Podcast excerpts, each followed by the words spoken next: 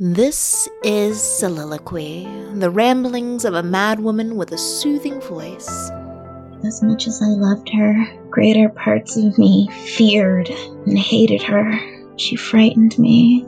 I overlooked it best I could.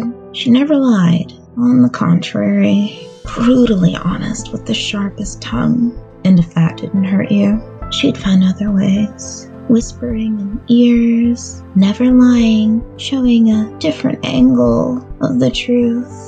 And then maybe through a bizarre chain of events, you become unemployed, or maybe your dog goes missing only to turn up with a brand new family that it's obviously happier with. She set off that chain of events without doing anything at all. Never directly involved. She rarely acts out, but it's not normal. It's exhilarating and inebriating, living vicariously through her.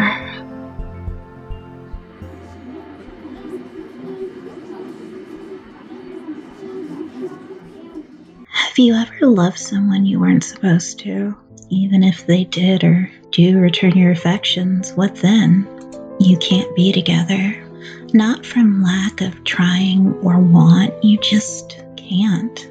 This is the real world after all. We don't get to placate ourselves with bullshit happy endings just because we tried. Sometimes things are meant to fail.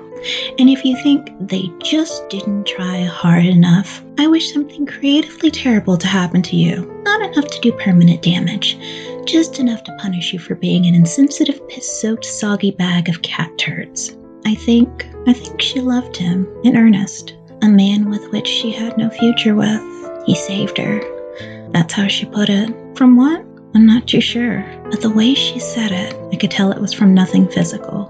I think it'd be rude to ask, and the pink growing on her face tells me that whatever answer she did give me would embarrass her. I wonder if he told her she's cute when she blushes. It was the perfect whirlwind romance. Broken apart by no fault other than their own lives. They weren't supposed to be there in the first place. Things had just aligned in such a way they accidentally crossed paths. My guess, it's like meeting someone while on vacation. Sooner or later, you have to go back to your life, your job, pets, spouse, maybe, the normal. That's the way she made it sound anyway. I could be doing that thing I do. You know the one. Painting pictures that aren't really there. Back to her. They still talk. Suddenly, her beverage is very interesting, and I see it. That look. I know it, you know it, and if you don't, one day you will. Do you remember the last time you got your heart broken? The non stop pinpricks in your chest, the convexed lump in your throat that you just can't seem to swallow. And even if you could, your stomach is so heavy you're not even sure there'd be room for it anyway your eyes trying to ease the pressure in your skull by leaking out whatever chemicals your ailing brain can't process on its own. Did you fall by accident or design? Did you come here to them, to me, because that's where your body propelled you or where you swept up in that paroxysm? She soothed him over the phone on long nights when the demons that tormented him poked and prodded until he wanted the pain to stop permanently. Across the world and on a screen, he kept her company while she spent her days lonely and isolated, desperate for a friendly face or someone to remind her she still matters outside of what she could do for others. I think he's finally met someone.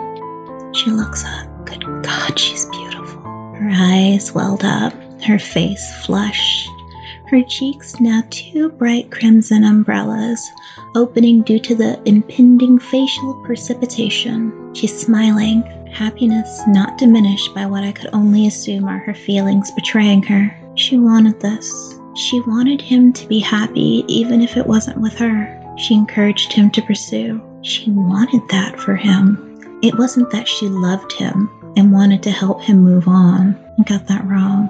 No, it was that she was still very much in love with him, and though it hurt, wanted to make sure he was not shackled to something that would never bear fruit. Salty tears now mixing with bitter black coffee. I wonder if it was still deemed drinkable, and if you could taste that acrid joy. I assumed now wasn't the time to get a second opinion. Heaving sobs mixed with laughter and a grin. Happiness growing at the expense of her own baking chocolate. That's what this reminds me of. Have you ever eaten it straight? It's a sharp taste most people find overpowering. It smells sweet, but it's not. Nah, you have to break it down, mix it into something else. Cakes, cookies, cocoa. and It has the potential to add so much to so many things, but it's not meant to be consumed on its own. And here she is with a block of bitter chocolate. Instead of trying to consume that false candy and leaving a bad taste in her mouth, she broke it into little pieces and used it to make something sweet, even though she'd never get to taste it herself.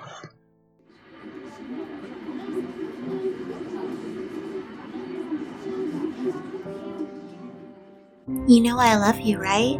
I can't go a day without thinking of you.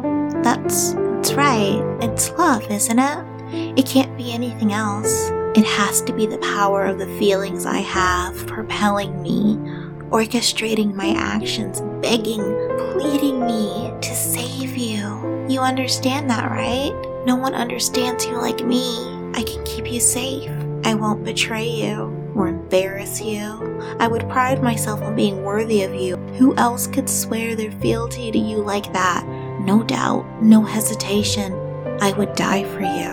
But I will do an even greater feat and I will live for you. Praise me, love me, give me kisses, and tell me I'm pretty.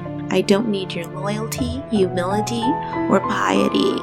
Run the streets like the filthy cur you are. Just come home to me, you bastard. Tear me down. Break me, own me. I need it. I want it. That subjugation. If I am serving you, if my own purpose is to appease you, then dearest, I don't have to think. I could turn it off. I could be the perfect automaton, wet, fleshy circuitry in the form of sentient meat and blood. Isn't it perfect? I perfect? I am. I know I am. I know you better than you. I've studied. Why wouldn't I? The textures you don't like in food or fabrics, how you prefer to have someone run their nails on your scalp? How do you like your eggs cooked? That little part of your ear that you've not really noticed but you don't like other people to touch? How you really feel about your mother? That weird dream you had about violating your friend with an ice pick after they left for college? That sometimes they make you uncomfortable. But everyone else is having a good time and you don't want to ruin the mood. They all like me. Our friends, I mean. We share the same ones those concerns of yours unheard because for some reason no one thinks I am capable of loving you that much. And that word, the one you told your siblings back home, I don't I don't like it. Obsessed? Stalking? Creatures like you are ungrateful, but my benevolence for you knows no bounds. I'll accommodate all your transgressions. You just don't know any better. You haven't realized you love me too. And if you did, you wouldn't be going to bed with that spouse of yours every day. I know it's temporary. I just need to remedy this lapse of judgment. It's okay, sweetheart. I know what's best for us. You're weak.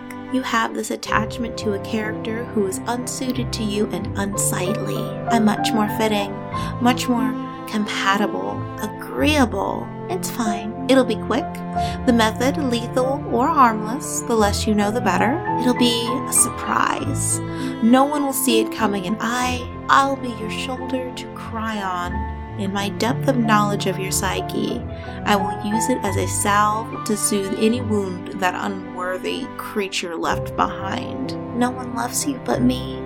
You will embrace me willingly. You will seek me out. You need me. You yearn for me, and I will be there, your oasis, a quiet place. I have not lured you. This is not a trap. It's an enclosure for your own good, for your own safety.